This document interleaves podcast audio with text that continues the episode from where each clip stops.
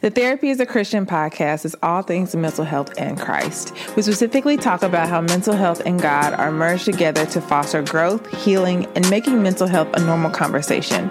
I'm your host, Rosin Renee, and welcome to the show.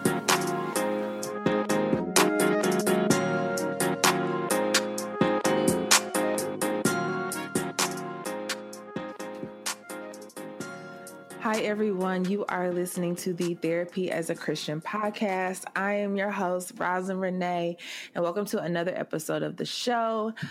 Hey everyone, so I am super, super, super excited about this interview. I have another interview for you. Um, me and her actually tried to record this interview in the past but it didn't work out. And so I'm really excited to actually be recording again. Um, I'm interviewing one of my good friends. Uh, we've actually gotten closer um, since the time before I even I released the podcast. So I'm really excited about you hearing her testimony. She is phenomenal, super, super, super smart. Her name is Ashley. And so really quickly, just a really quick housekeeping. Um, I know I talked about before in the intro to this podcast how you can order your therapy reflection journal.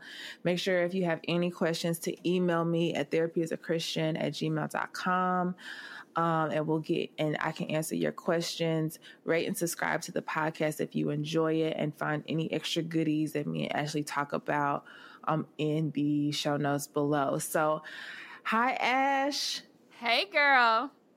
Hey. she knows why I'm laughing. How are you, girl?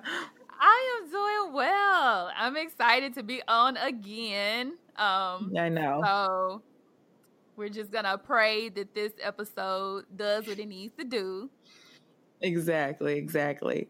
So I um actually me and Ashley knew each other back in college. She and I met through a business fraternity that I was in she was in as well. And uh, we got connected over Instagram again and we've kind of just like talked and then we're part of this success circle group that she created and just I'm so excited for y'all to hear um, her testimony. So, Ashley, why don't you just go ahead and tell the people a little bit about yourself?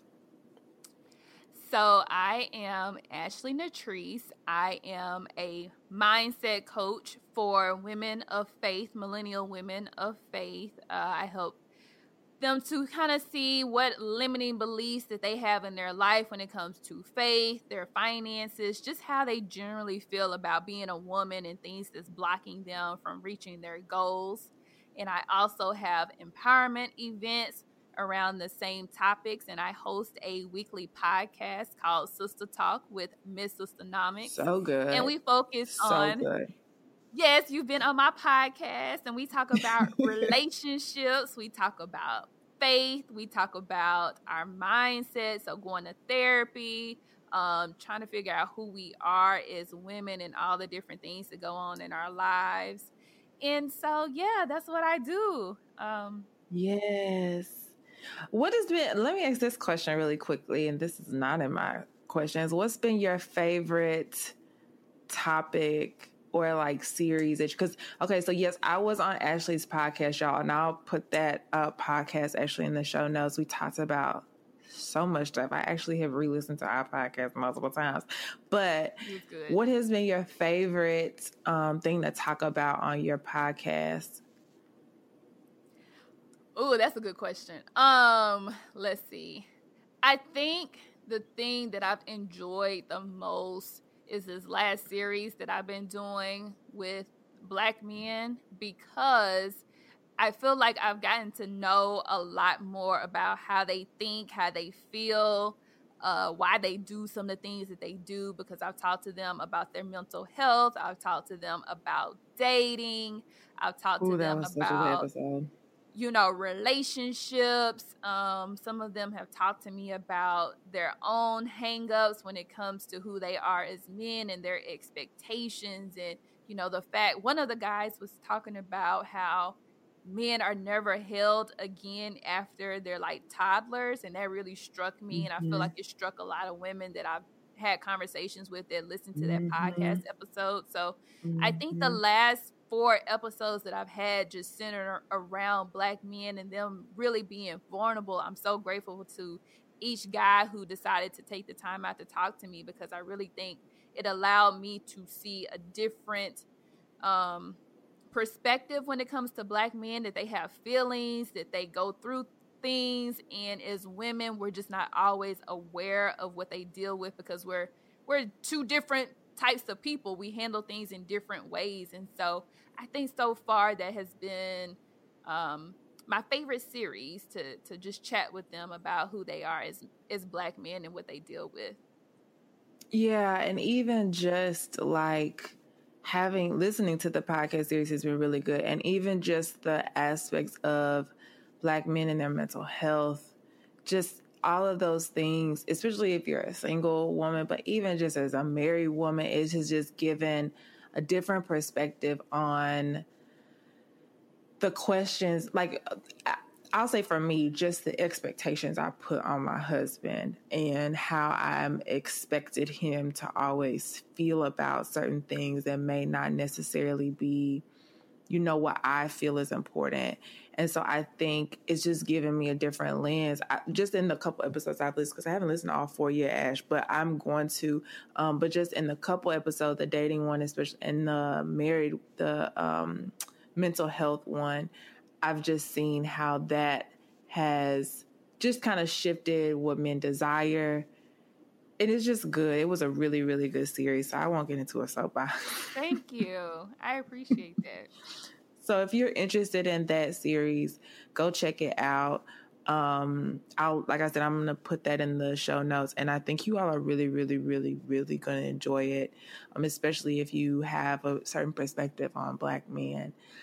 Okay, so we're to get into just what we're to talk about today.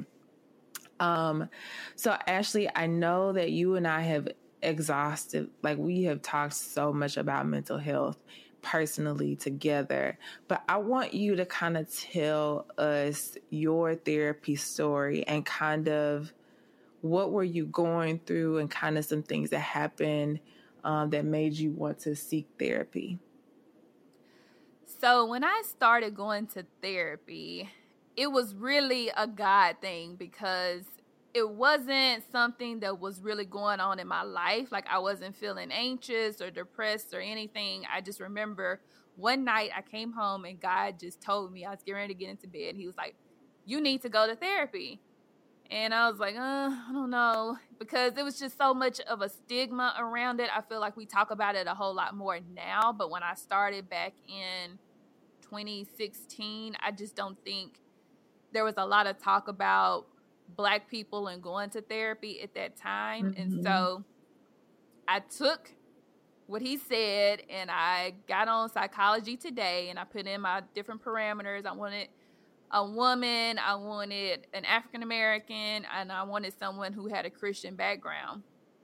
But I really could not find a black woman that was in my area that her times were going to mesh well with when I needed to go after work. And so God led me to this white woman. She's probably in her mid 30s. And I said, okay, I'll take a, a little interview with her. So I reached out to her. We did a, a phone conversation and I went in for my first session. And at that moment, when I got done talking to her, I knew she was my therapist and she told me she's like you're my patient it, it was just like we clicked automatically it was like god said this is who it needs to be she doesn't look like you thought she was gonna look but this is who i need you to be under care with right now and so i started going to her and i've been going to her consistently this is year three and so my therapy mm-hmm. journey has been one of a lot of self-awareness um mm-hmm. i was terrified to tell my parents, like terrified. I took them to dinner, like I was gonna break down that I was, you know, with child or something. I was like, so dramatic. Yeah. Like I need to take you guys to dinner because I gotta tell you something. I know they was freaking out, like, what is going on with her? What is wrong? And I just remember being so nervous sitting there telling them, like, I just want you guys to know that I'm going to therapy. And I was like, that's it. why did you all. why were you scared? Because I in my family, therapy and and having those types of conversations, it was always, you know, people who go see shrinks are crazy and you know if you got something mm-hmm. going on and you feeling a certain type of way you just need to go to the lord and pray and so it was a lot of shame for me to to start going to therapy and i felt really guilty because i felt like if i was a strong enough christian or if i had enough faith or if i was praying to god as hard as i needed to be praying to god then i wouldn't have had to go to therapy and I think God led me to go to therapy when He did because He knew, A, you got a lot of stuff going on inside of you, girl, that you just you're not aware of. It's showing up in your demeanor, it's showing up in your relationships, it's showing up in your attitude. And so there was things that was going on with me that I was oblivious to from my past and my childhood and things that I thought I had gotten over that I think he wanted me to be prepared for um, and then also, he knew what was coming and he knew I needed to have a strong mindset to be able to mm-hmm. handle some of those storms that were on their way in my life. And so I'm very grateful yeah. that I moved when he told me to move because I really think it's the thing that helped keep me sane given all of the things that I had to deal with after I started going to therapy. So, before he told you to go, did did you have any understanding of what a therapist was? Like, did anybody you knew had gone to therapy? Like right up until that, right up to that point. No, I didn't know anyone who had gone to therapy. Of course, I saw, you know, scenes and things like that on movies and on TV shows of what therapy looks like, but I didn't know anyone personally that had gone to therapy. I knew a couple of people that were in the mental health field, but mm-hmm. I went in blind, really. Like I went in with not a whole lot of expectation of what mm-hmm. to uh, of what was going to be happening. I just mm-hmm. knew he mm-hmm. told me to go, and it was it had been pressing on me. It's like I I said in the beginning that I made the decision that night to look it up, but I feel like there were there were signs, and he was telling me before that I needed to go, but I just was trying to brush it off. But that night he was real clear, and I just decided to make the decision to go and, mm. and to to get a little bit more understanding of who I am. And I think that's what therapy ultimately does. It just gives you a better understanding of who you are and it, it makes you face things about yourself and it makes you face things about your behavior and how you're showing up in yes. the world. And I, I, just, yes, it's a blessing and I think to that's be able just, to do that. Yeah, go ahead. Yeah, and I also think that that's very brave that you went out of one. I would say just like sheer obedience, but also going with no context of what it was going to look like to be able to know, like you said, those storms that were coming, and to be able to know how to deal with it. Um, because I think, and you can even speak about this yourself. Like self awareness alone is a journey because even when I started therapy back in 2014, for me, it was like I didn't know that what that was what I was doing. Like I was starting my journey with self awareness, which led to fully kind of dealing with therapy last year and really healing. Um, can you kind of just even talk about how self awareness has just like changed your life in a way? I know we haven't got deep into the questions, but that's one of the things I feel like therapy gave me a lens of self awareness, and what that was like for me has kind of changed the way that I feel about a lot of things. So, what has self awareness been like for you? Ooh, ooh. Well, let me tell you. self awareness for me has been a game changer. It's made me take responsibility for how I show up in all areas of my life Whereas before it was a lot easier. Like if I did something or if I said something, and it was out of line, I could just brush it off and be like, whatever, that's just who I am. You know, that's just how I how I act. That's just what I say. But when you're more self-aware and you start working that muscle, you can't do that anymore. Like you it's right smack dab in your face that you need to be a- accountable for how you how you react to things, how you respond to things. And so being more self-aware right. has really given me a lot more confidence in myself. So let's say I'm faced with a dilemma or a disagreement with someone, I can stand a lot more firm in how I feel about something, but I can do it in a lot mm. more love than I used to. Like. I, I'm a mm. stubborn person, and so if I think I'm right, I think I'm right. you know, like I don't Girl. care what you say. You can come with all the facts, but if I think I'm right, then I think I'm right. But being more self aware and understanding that that's how I am, it's helped me to, even if I feel like I'm right, I can come back to that person in a loving way. Or I can take what that person has said to me, go reflect on it, and really Girl. think and say, was I really right in this? And if I wasn't, now I have the ability to go back and say, you know what, I was wrong. You were right. And I apologize for how I reacted to you.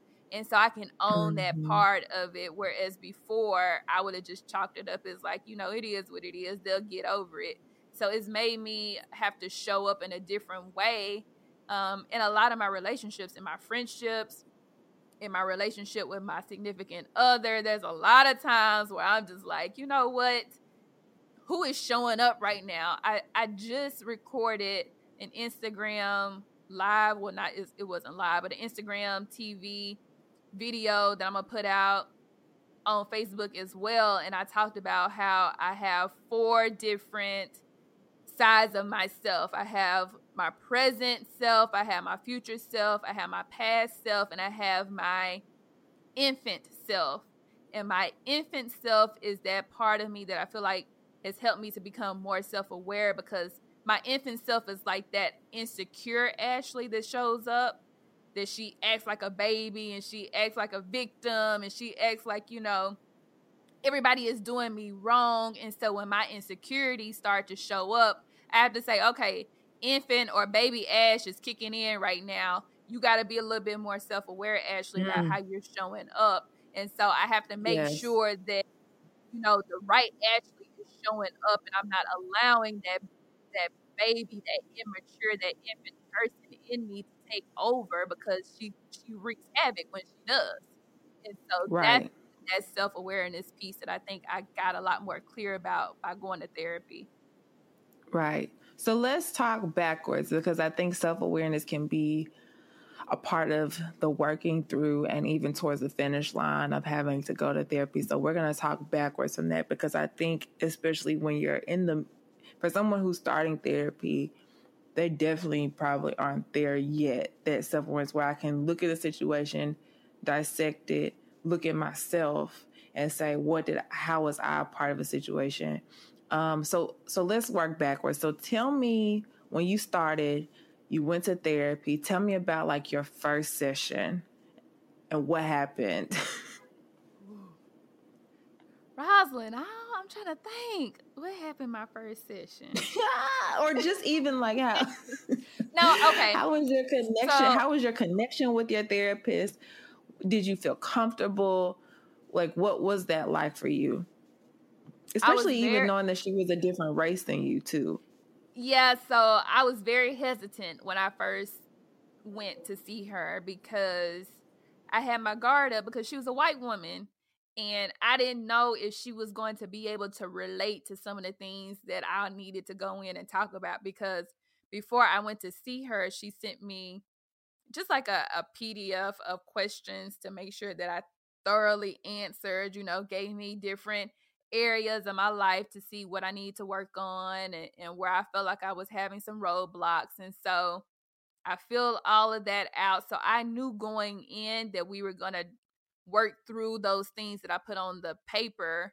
And that's where she was going to start. So our first session was really about going through the different things that I come up with and ranking them for from what was most important to you know what could we get to later in the year or later in our sessions and so that was really like step one but when i first went to her the thing that made me the most comfortable is because she prayed before we started the session and from wow. her prayer i knew that she was a woman of god you know and so it, it mm-hmm. allowed mm-hmm. me to let my guard down because I remember her praying for me to be open and to be willing to participate in my own healing.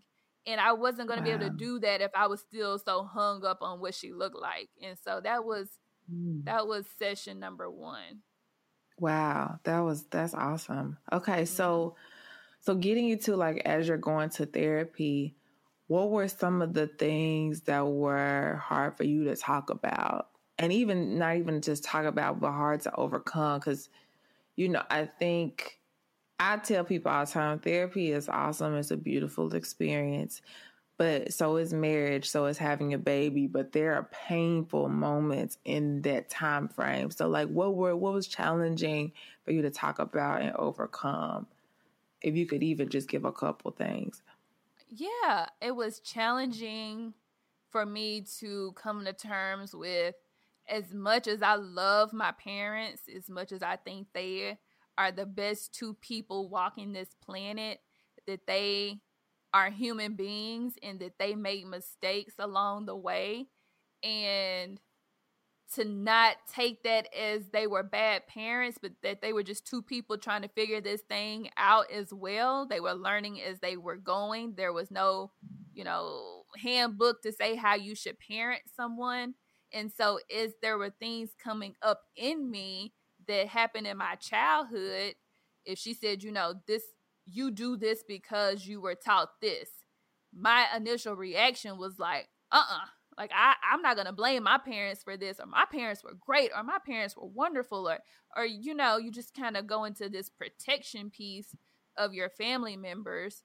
And so being able to recognize that my parents are human beings and that they made some mistakes and being able to have some of those conversations with them it has truly helped our family all the way around because they can come back to me and give me their version of what happened and say yeah, we didn't know what we were doing then, or we didn't, we weren't aware this was going on, or whatever the case may be. I, feel like it just gave me a different perspective of who they are today mm-hmm. and and recognizing that there was some things inside of me that I was holding against them that I didn't even recognize I was holding against them. Mm. So that was mm that was one thing that I had to to overcome because you don't want to paint your the people you love in a bad light.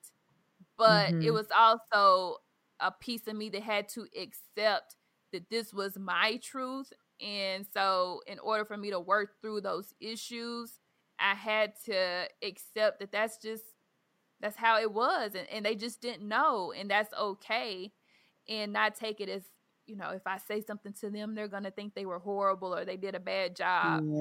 and so yes that's that that protection that piece yeah and i think that that can be hard sometimes because even if you grew up having the best set of parents or if you grew up having the opposite in both cases there's still some things that from the past your childhood there are patterns of things that are going on in adulthood that are completely tied to childhood experiences Yes.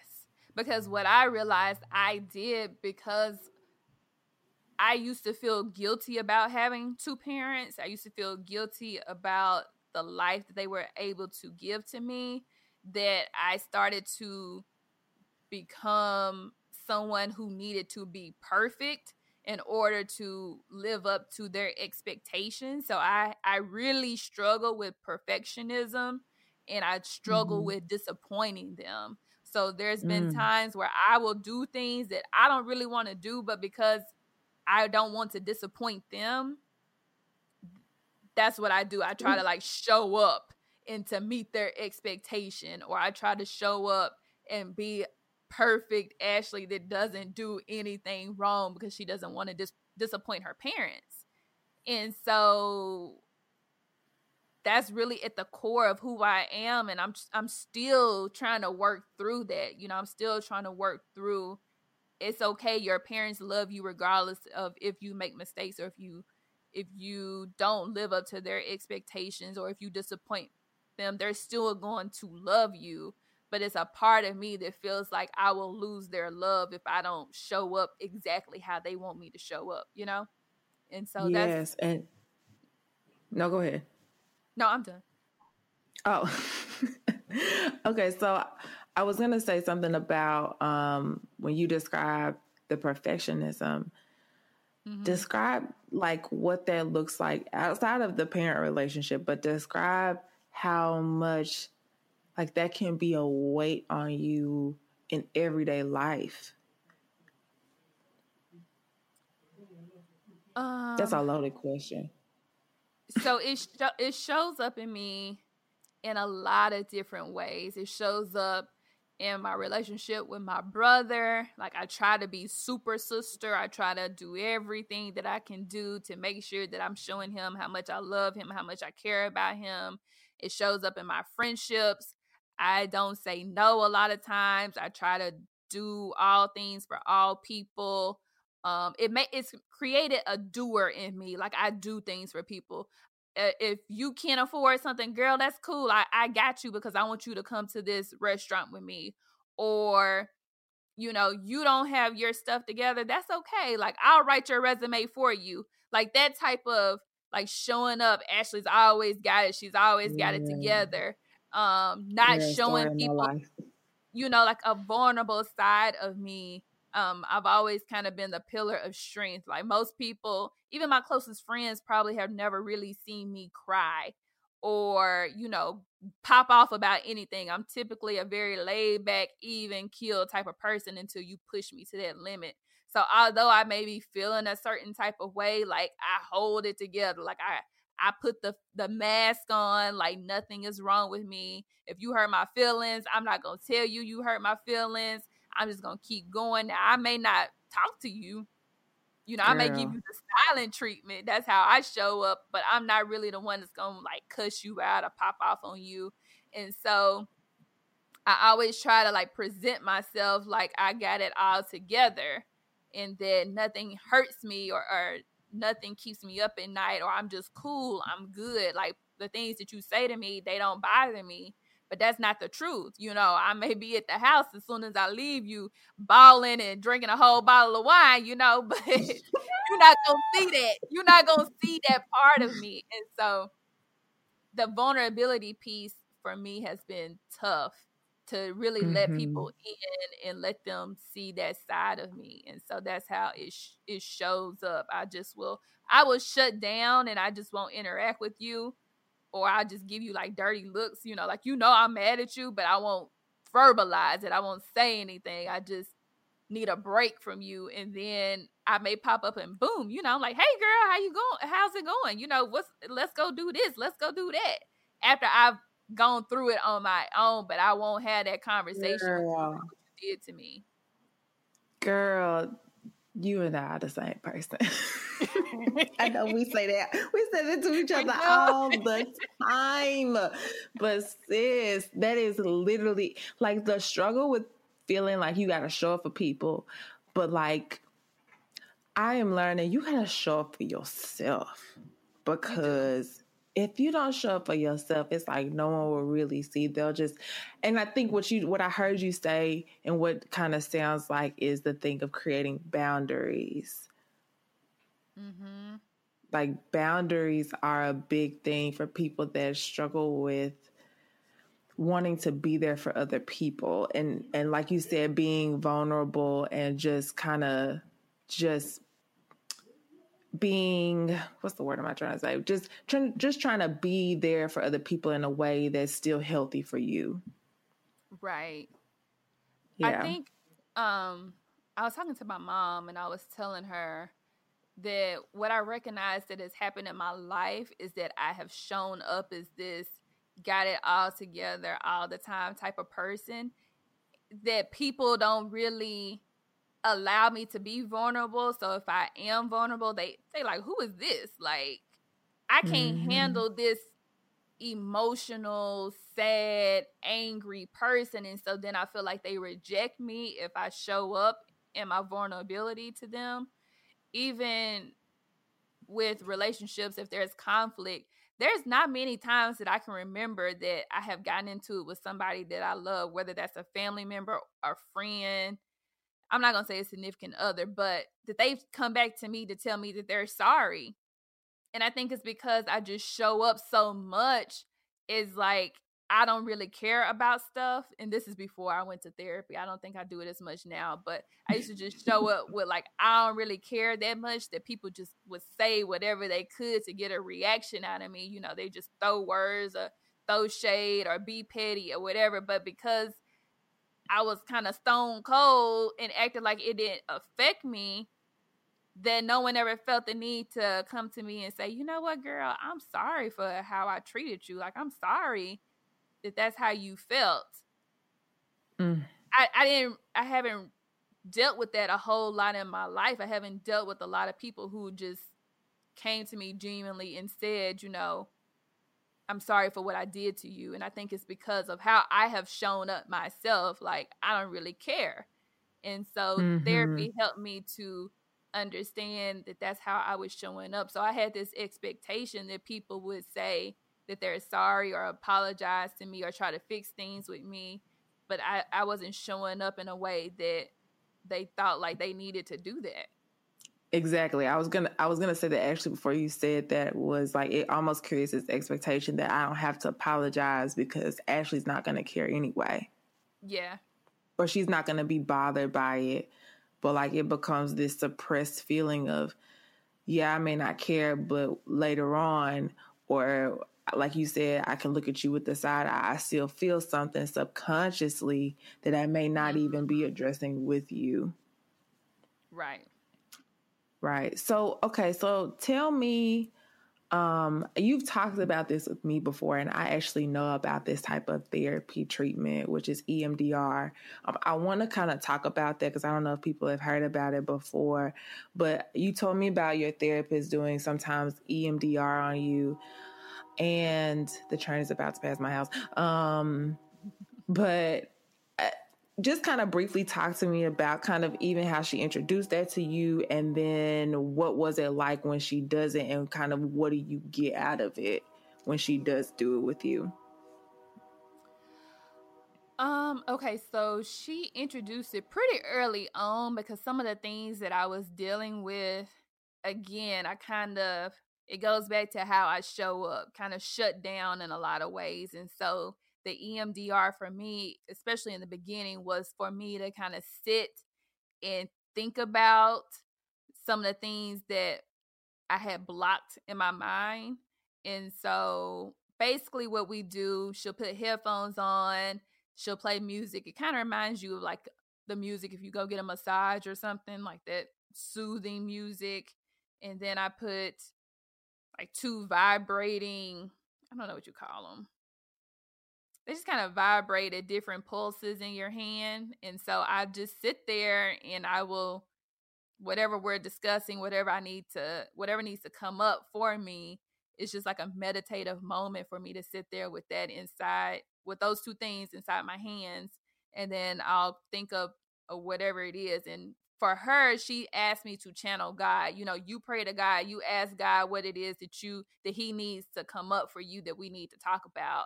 And then based on whatever I feel that comes up. And it's supposed to be very intuitive. So I don't really I'm not really supposed to think about it too hard. It's just supposed to be like words or maybe phrases that come up. And I'll do it for a certain amount of time and then we'll discuss whatever came up for me. Mm-hmm. Mm-hmm. Um, and for people that um, don't know what EMDR is, it's called eye movement desensitization and reprocessing therapy. And it's supposed to be helpful. You can, of course, re- like research this if you're interested.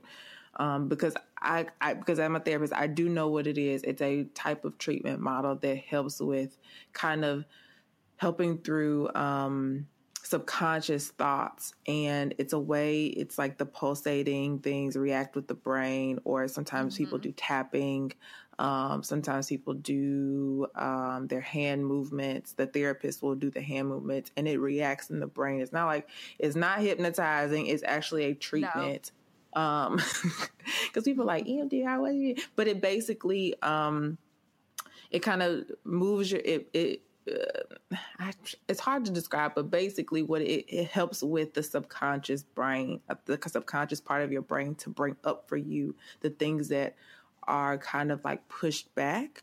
And it's really helpful for people who've experienced trauma, who have, yes. like you said, kind of that uh, that thought process of pushing down and kind of shutting down things in their minds that aren't there, but really subconsciously they are, um, and they bring it to your forward thinking, and it helps with kind of just clearing that out is what we always say um, to better be able to help. And it's very helpful with people who have like chronic pain and all types of different things. So I won't get into a spiel of what EMDR is, but I wanted to kind of let you say how helpful it's been for you. Yeah, so she does EMDR. Um, we use Splunkna a lot. I don't know if you're familiar with that. I've heard of it, but I'm not like know it enough to kind of give a background of it. I know EMDR because I recently been reading a lot about it because I actually mm-hmm. want to get trained in it when I become licensed. So, yeah, but that's a whole different story. yeah, so she does that. She does the Splunkna, which I don't know the technical terms of it, but it's really about the energy inside of you. So she'll use my arm and she'll do like she'll like push down on it to kind of figure out where I'm getting blocked with certain things. Typically, like there's mm-hmm. an age or you know maybe there's a particular scenario that happened and we need to get a little bit more information on it. And so mm-hmm. that was that was a little bit more quirky or freaked me out a little bit more than the EMDR. I was like, what's she doing to my arm? mm-hmm. Mm-hmm. But that I really feel like for me, that's one of the things that's really helped me with that. And then she does the different cards, the feeling cards for me as well. Mm-hmm. And so mm-hmm. when I mm-hmm. can't quite articulate how I'm feeling about something, I can throw out the different cards and she can look at those and kind of piece together what I'm feeling. And so those are the three methods she uses the most with me that yeah, we've done that for almost again 3 years now and they've been very beneficial to me. And so I think being open to whatever your therapist feels like it's going to help you because what mm-hmm. works for me mm-hmm. may not work for you, but it's been beneficial for me going into some of the deeper, darker areas of my life that I need to get clarity on and, and get just get out of my being. You know, sometimes yes. you go to therapy and you just are able to release things that you know have just been inside of you for a long time and you just feel Child. so much more free when you're able to allow some of that just to kind of flow and get out of you you know it's like mm-hmm. get out of me it's almost like a a demon that's been inside of you and you're able mm-hmm. to like allow mm-hmm. it to come up and you just yes once you speak it out you just feel so much more free and you don't have that weight anymore. Yes, and and I I tell people this a lot of times. You'd be surprised, especially because my therapist prays before our sessions. How even when I say things that are to me, I wouldn't necessarily say to people in everyday life. But when I say it to my therapist, it's almost as if the Holy Spirit, like I use, like I say, the term when I describe therapy as my open confessional hears me and it's like I don't feel bound by the thought or my behavior anymore. It's almost like I feel free enough to say, like, yes, I have struggled with this. And it's just a way for God to just like give me a renewed mind when she kind of talks me through whatever I'm thinking. And it's like, no, that's really not true. But in my mind, by myself, I've thought it was true. And so it gives me a space where I can really talk with somebody else and get an objective opinion, but also allow Holy Spirit to just speak through both of us in the way that I need to be able to hear it that's helpful for me. Mm-hmm. Okay, so tell me, it's and kind of as we're talking about God, but tell me how did God help you through those specific challenges? And what did you kind of learn about yourself as you were going through therapy about Him? Oh. I'm asking you all the loaded questions. you are. Um I, it helped me to lean on him more. I feel like it increased my faith in him because there were some times where I discovered some things about myself and about my experiences that I know for certain if it had not been for God truly on my side like I would I would not be where I am today. I would not be in my right mind. Those things would have just overtaken me. I could have been in a state of depression. I could have been in a state of high anxiety all the time. And so, leaving therapy, a lot of times I had no choice but to go to God in deeper prayer to ask Him to help me to get through some of those situations, ask Him to help me to forgive certain people, ask Him to allow me yes. to to be open to reconciliation in some areas ask him to forgive me for my own foulness you know a part of my mm. therapy a lot of times was to forgive myself forgive the person and to forgive god because there were things that i was blaming him for in my life and therapy helped me to understand that i was putting that blame on him when I really mm. needed to be seeking him for counsel and seeking him to help direct me. And so there's situations now where before I would have wanted to control them because naturally I'm a control freak. I like to be in charge. I like to say what's going to happen, when it's going to happen, how it's going to happen. Yeah, me too. And so and I think, you know, my need to be successful and my need to prove that I am not what some people said I was going to turn out to be has caused me to take different roads than I think God wanted to lead me down, but because mm-hmm. I was mm-hmm. doing it under my own will, that's what I'm where I am because of that. And so mm. it's pushed me to be more intentional about the direction my life is going and to seek him and to surrender to him mm. which has been very tough for me because again I like control. I like to dictate where things are going. And so the surrender piece comes again from being more self-aware. If you don't know you're a control freak you're not going to know how much you really need to focus on surrendering to God you know and so the Listen. therapy helped me figure out how much of a control freak I am. Faith now kicks in and says, okay, now you know this about yourself. Let's start surrendering some of this stuff to Him. You know, you want a man, start surrendering that to God instead of trying to figure this thing out on your own because you're not doing a good job. you know, like, you are failing in this area because you're trying to do it on your own. And so I need you to surrender this to me and allow me to guide your steps, you know. And a, a lot of my surrendering has to come from what I feel like society has taught me to do or things that I learned in the church and understanding that mm-hmm. now you you've been acting in religion, you haven't been acting in relationship. And Girl. so getting there and understanding that relationship looks different than religion when that's all you've known like i'm a church girl so all i know is religion and to switch that in my mind and start focusing more on relationship and now what that looks like you know it's a lot more time with God when you're trying to focus on relationship outside of religion because religion is routine for me. You know, I can quote the scriptures I need to quote, I can sing the songs I need to sing, I can pray the prayers that I know to pray because I've been praying them all my life, you know. But that looks totally different than truly having a relationship with God. To put that before anything else, to really ask God, like, what are you trying to do in my life? Where are you trying to take me?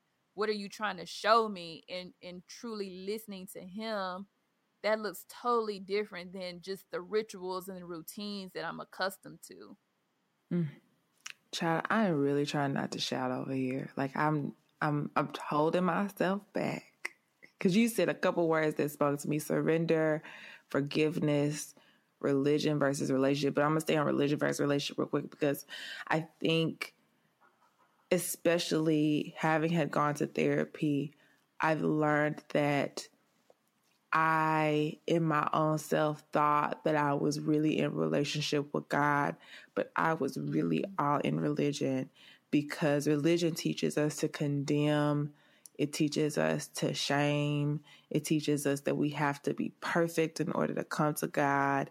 It teaches us that we're not supposed to do certain things, we have to do this one way and if we don't do it this one way it's not we're not going to be equal we're not going to be accepted by god and i realized not for even other people doing that but i did that to myself like i put myself in a box of I can't curse. I can't do this, this, this, this, this, or I can't. Like I told you as earlier, like sometimes I'll say a little word here and there, mm-hmm. or more. Me too. But or three, or three or four. Oh, but in general, like trying to keep the composure over here, but literally like putting myself in a box, which in turn it literally it makes my mind be tormented by the enemy because I will never be enough to fit God's standard. Mm-hmm. What makes yes. me enough is when I accept Jesus and the blood of Jesus washes me. Now, I don't want to get preachy, but in just saying that relationship with God changed completely when I realized, yeah, girl, you are messed up. Sis, you real messed up. Mm-hmm. But I still love you, kind of thing. Yes. That's what I want to focus on when I'm having these conversations with different women of faith is to help them to understand that they are enough. You know, I remember there was a time in my life where I just felt like I was not in alignment with God, that I was doing everything under the sun that He told me that I should not be doing. And instead of me running towards Him, religion was condemning me so much where I felt so shameful and so guilty and so mm-hmm. unworthy of his love that I was running away from him.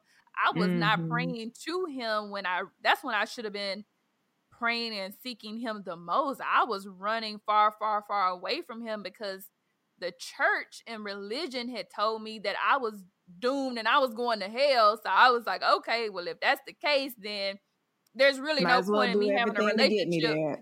Yeah, like you know, I'm a I'm a YOLO it out. You know, if I'm going, I'm a go. We're gonna go all the way out. You know what I'm saying? And so mm-hmm.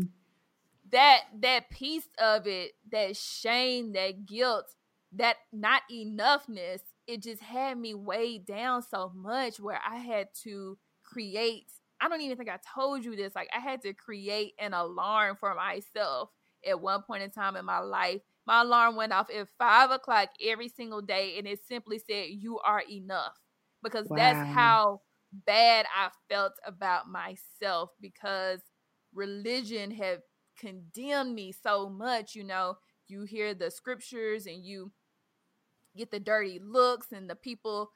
I know that there for certain people that I see every single Sunday at church that thought that I was going to get pregnant and at a young age and not do anything with my life because they said I was fast and I was out here hoeing around. I mean, I'm just gonna keep it real. That's what they thought I was doing. At the time. I wasn't doing it, but because mm. that was their perception of me, they condemned me and was like, "Oh, she just know, she just out here, she just fast, she just running around, you know, doing everything she need to be doing. And so I think that's where some of my perfectionism came in because I was so determined to prove those people wrong. Like I was so determined to say whatever you said about me that I was gonna get pregnant early and that I was, you know, hoeing around and I wasn't gonna make anything of myself. I was determined to prove those people wrong not understanding that if I was just really, if I had understood to seek God in that, that I could have just stood in the confidence and knowing that I wasn't doing half the stuff that they said I was doing.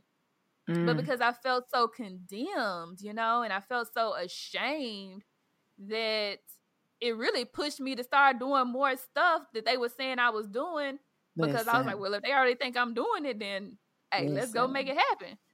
Listen, girl, girl, I'm trying to keep my composure. Because I don't want y'all, y'all, listen, me and Ashley will go in for real. And I'm trying to not be loud over here. Whew, girl, okay, yes. So, so I just think, and I do agree, like we put so much weight in people's opinion of mm-hmm. who they think we are based off what they see or a mistake we made or something we went through that we hold weight to what people think. And it's like, God thinks of us, and that's the only thing that we should hold. Like if if our identity is Him, and the Bible says all these things that we're His children and we're accepted, we're His masterpiece, and we're you know blessed by Him. It's like all those things don't matter. Um, but I think in switching back gears to back to therapy, I think in order for you to really see the trueness of what you what you are, like that self awareness piece we were talking about earlier like you got to deal with what you've seen thus far and what has led up to this this point. Yep. The therapy piece, I think, is really about self. Therapy is like self care. You're more self aware, you're more self confident, mm. you are you are much more in tune with who you are.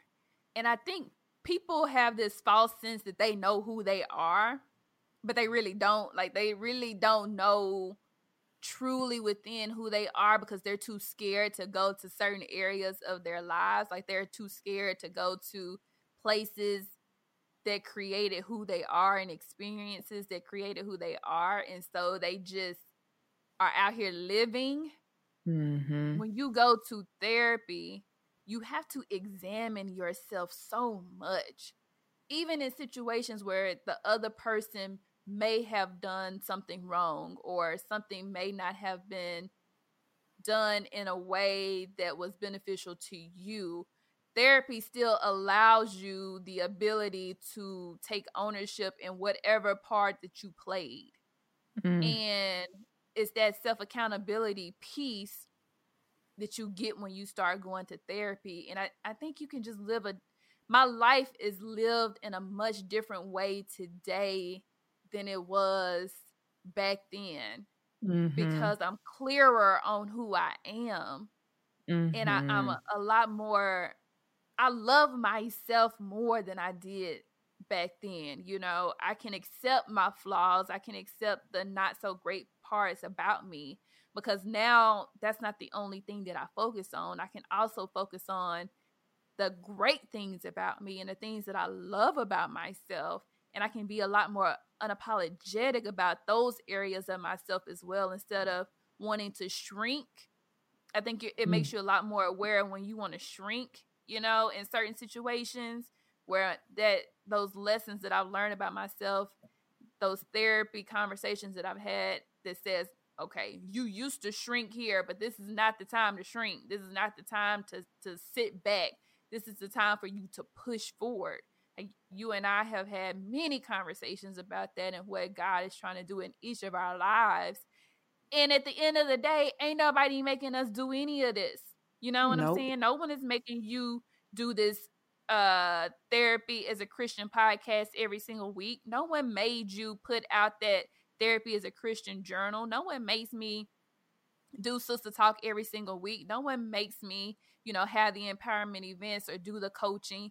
But it's that internal piece of me now that I'm so much more self aware that, like, ain't none of this about me. Like God is calling me to do this. He's calling me to put this information out to his people. Yes. And so therapy has allowed me to be open to what the calling that God has on my life. Like I may not be qualified because you know we've had that conversation. Like, girl, yes. this mm-hmm.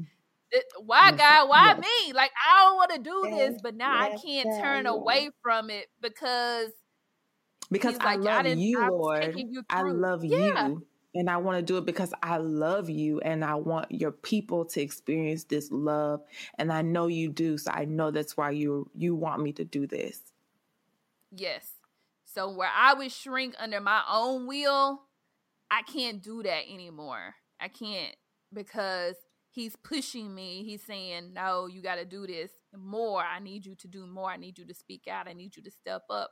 I'm calling you for this specific task. And I think you've got to have a certain level of awareness in yourself to be able to truly hear that calling from him. Because and that's the preparation. Yeah. Yeah. You're not going to hear it. And so. Yeah. Ooh, child, I wish we had said that in the beginning because I know we don't we could talk for hours. I know. okay, so I want to kind of wrap up really quickly. Okay.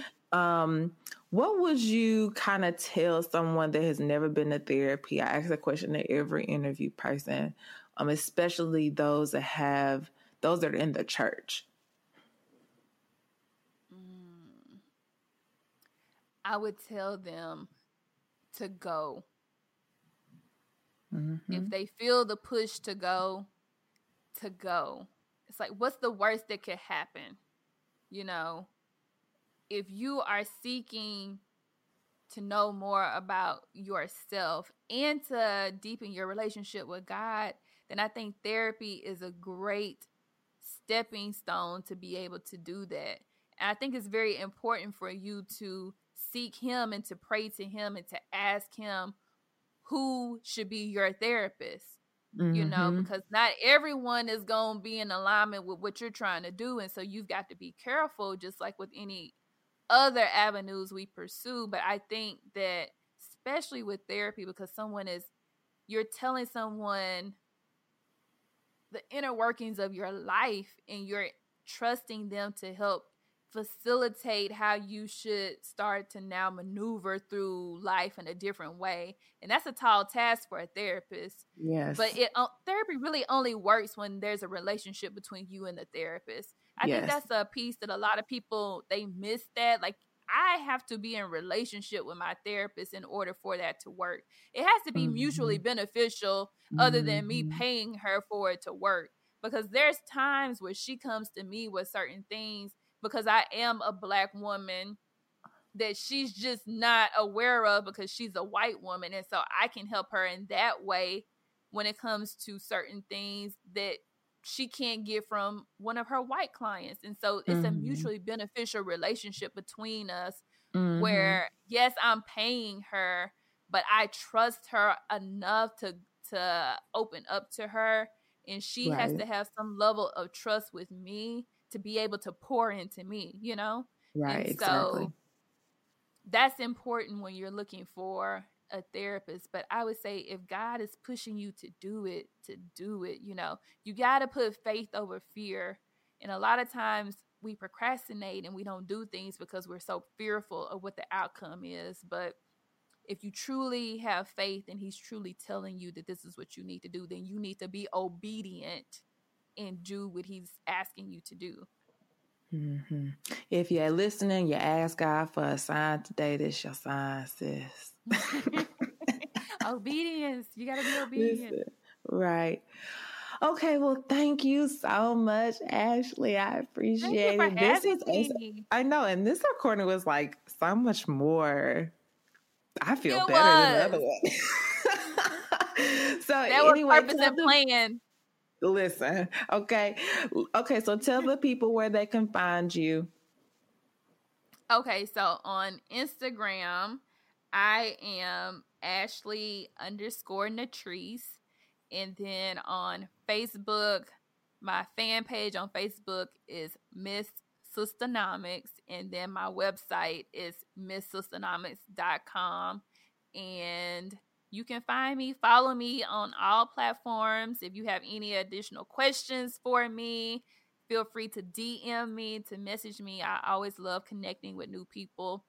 And, and listen yeah, to the Sister Talk right. podcast. I will have all the information listen to the Sister Talk podcast. We are on Apple Podcasts, Google Play, Stitcher, and SoundCloud. And so you can find the link to the podcast as well on MissSisternomics.com or in the link in my bio on Instagram and on Facebook if you want to check out the podcast. Yes, yes. All right, Ash, thank you. You're welcome. Sick of being upsold at gyms? My guy, you're currently a base member. For $90 more, I can upgrade you to our Shred membership. For 130 more, you'll be a swole member. And for just $300 more, you'll reach Sweat Platinum. At Planet Fitness, you'll get energy without the upsell. Never pushy, always free fitness training and equipment for every workout. It's fitness that fits your budget. Join Planet Fitness for just $1 down and $10 a month. Cancel anytime. Deal ends Friday, May 10th. See Home Club for details.